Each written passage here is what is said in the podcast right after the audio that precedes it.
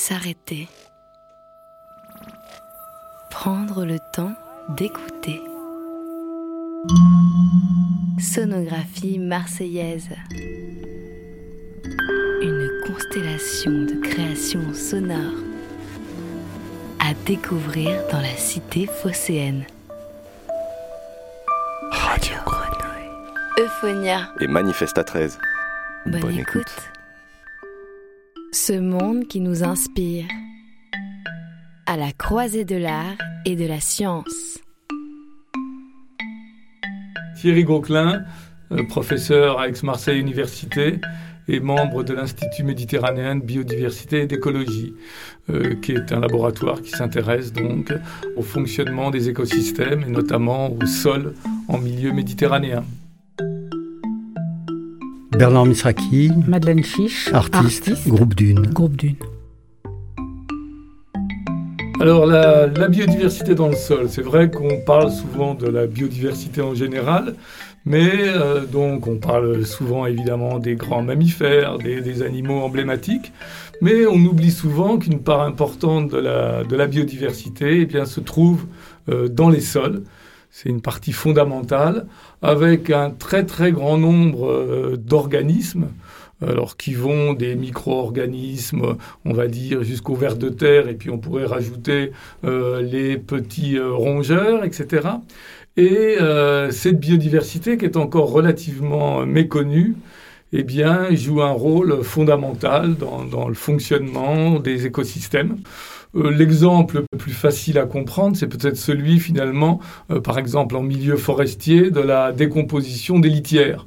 Une fois qu'une feuille tombe au sol, eh bien cette feuille elle est prise en, charge par un certain nombre d'organismes, des bactéries, des champignons, des sortes d'insectes qui sont les colamboles, des sortes d'araignées qui sont les acariens. Et tout ça se met allègrement à consommer, à manger euh, toutes ces petites feuilles, à aussi euh, permettre de diffuser les bactéries, les champignons.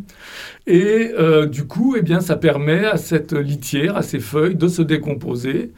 Pour une partie, de donner de, l'humus, hein, euh, donc qui va s'incorporer au sol, et puis pour une autre partie, de donner du CO2, parce que tous ces petits organismes vont respirer du coup, ça permet quoi? Eh bien, ça permet simplement de remettre à disposition du sol des éléments minéraux, notamment, qui étaient euh, accumulés dans ces feuilles. Et on comprend bien que si on n'a pas ces organismes, ben, le système il est complètement bloqué. Et du coup, eh bien, euh, fonctionnement normal d'un écosystème forestier avec donc décomposition de la litière, remise à disposition des éléments minéraux qui vont ensuite repartir dans l'arbre, ensuite se retrouver dans les feuilles et tomber. Eh bien, tout ce cycle qu'on appelle un cycle biogéochimique va en quelque sorte être euh, court-circuité. Et euh, donc on voit toute cette importance de cette faune du sol.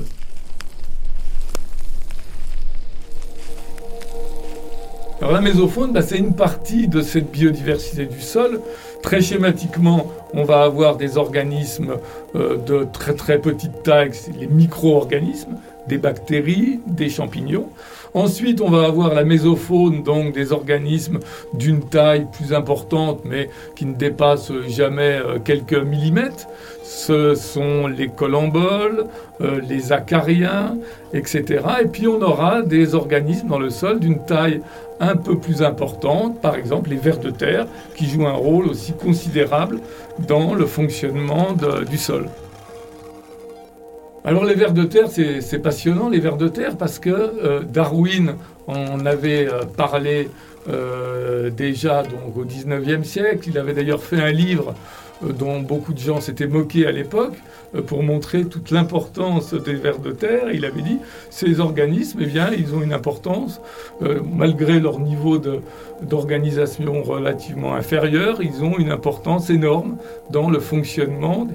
C'est ce qu'on appelle aussi des ingénieurs du sol, parce que notamment un ver de terre, et notamment une sorte de ver de terre qu'on appelle les vers de terre anéciques, eh bien, c'est des vers de terre qui font le yo-yo entre la surface du sol et la profondeur.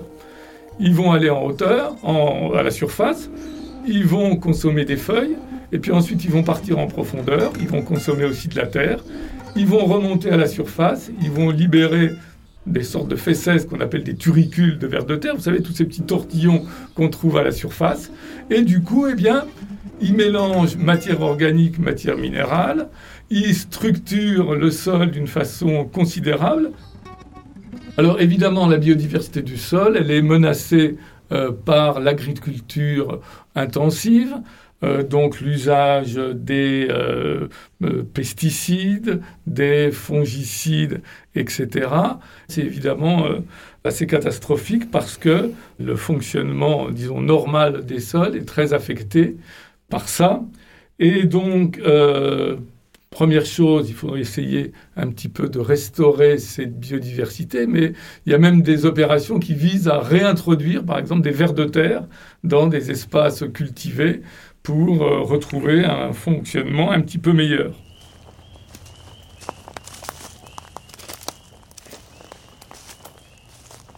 En forêt, eh bien, il y a un certain nombre de choses qui peuvent aussi euh, donc euh, modifier considérablement euh, euh, donc cette, cette, faune du sol, des opérations sylvicoles, je pense notamment par exemple au coupe à blanc. Donc, qui sont fortement décriés à l'heure actuelle, c'est-à-dire que quand une forêt s'est développée, eh bien, normalement, c'est ce qu'on appelle des futaies régulières. On va couper l'ensemble des arbres, et donc on va retrouver une, forêt qui n'aura plus d'arbres, où le sol sera complètement à nu, ce qui constitue une perturbation majeure qui peut influer aussi, qui influe déjà beaucoup sur euh, la biodiversité du sol et euh, donc euh, le fonctionnement de l'écosystème.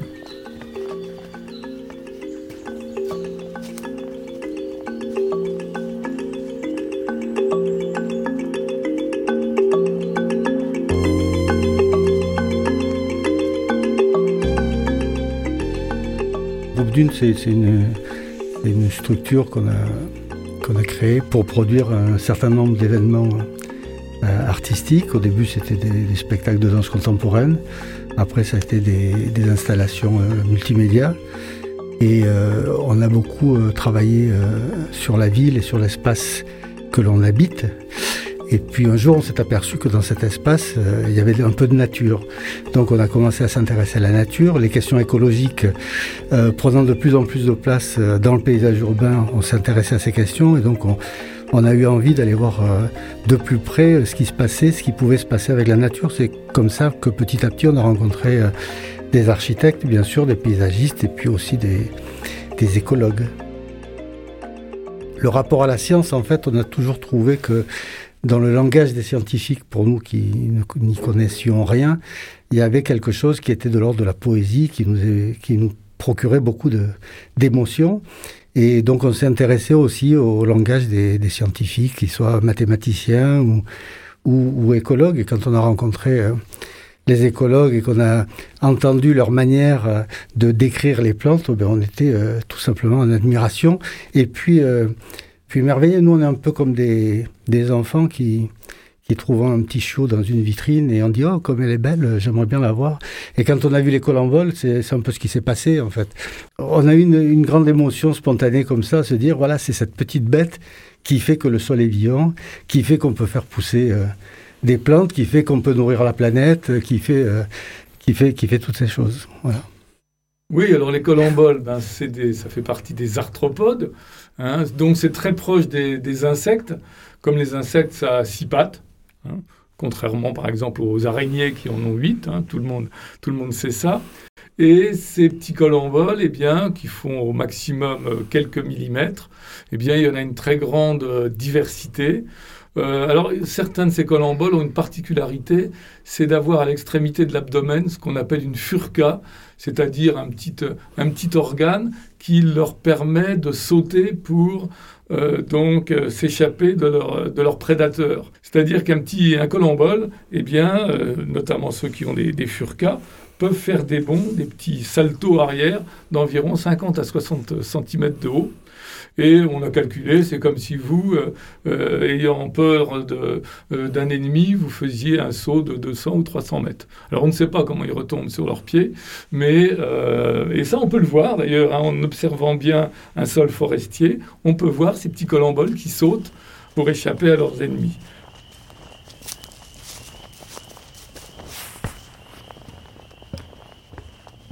Alors, dans notre travail, on avait toujours envie d'essayer de, montrer ou d'attirer l'attention du public sur des choses qu'on n'a pas l'habitude de regarder habituellement.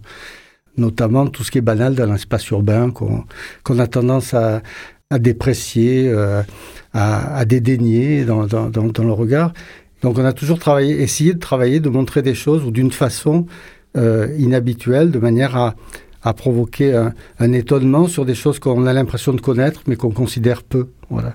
Et quand on a vu les colamboles, pour nous, c'était, il y a eu cette même euh, sensation finalement d'être en, contact ou face à quelque chose qu'on côtoie tous les jours.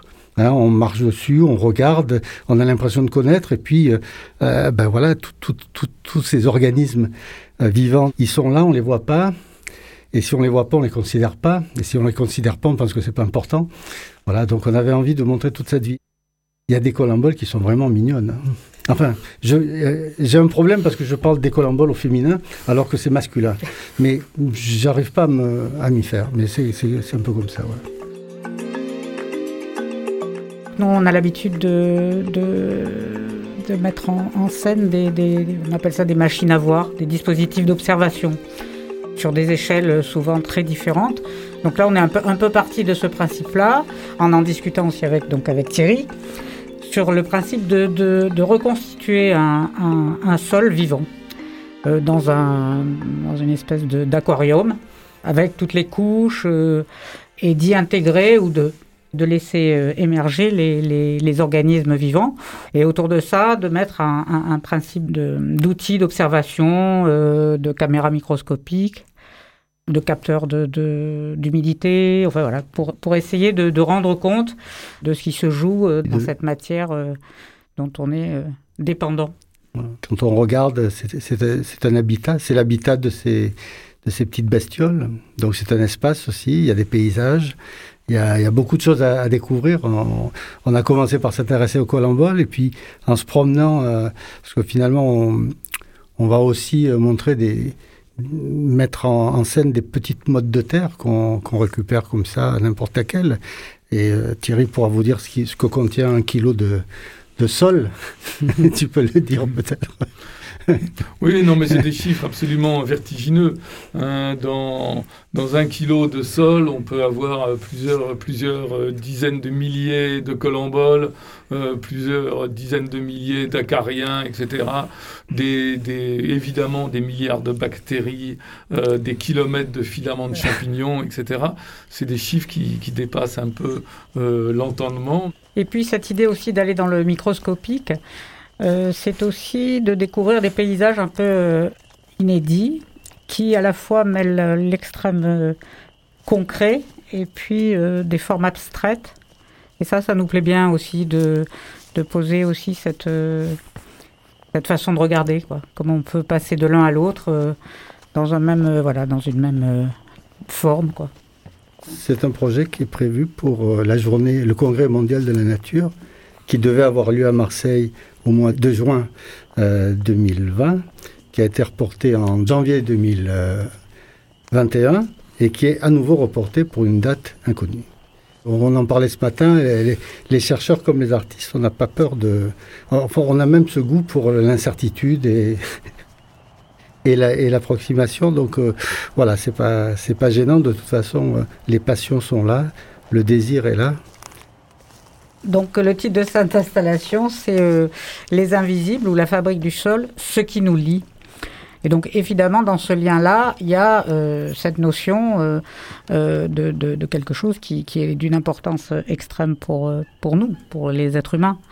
Et donc qui, comme l'air, l'eau euh, et d'autres éléments, est un peu notre, la condition du vivant, quoi. Donc dans lequel on, auquel on fait partie.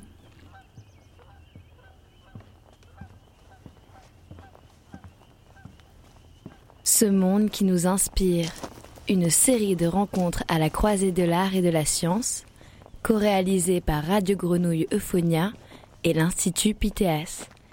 Équipe de réalisation Chloé Despax, Marine Saabi-Gomi et Jean-Baptiste Imbert.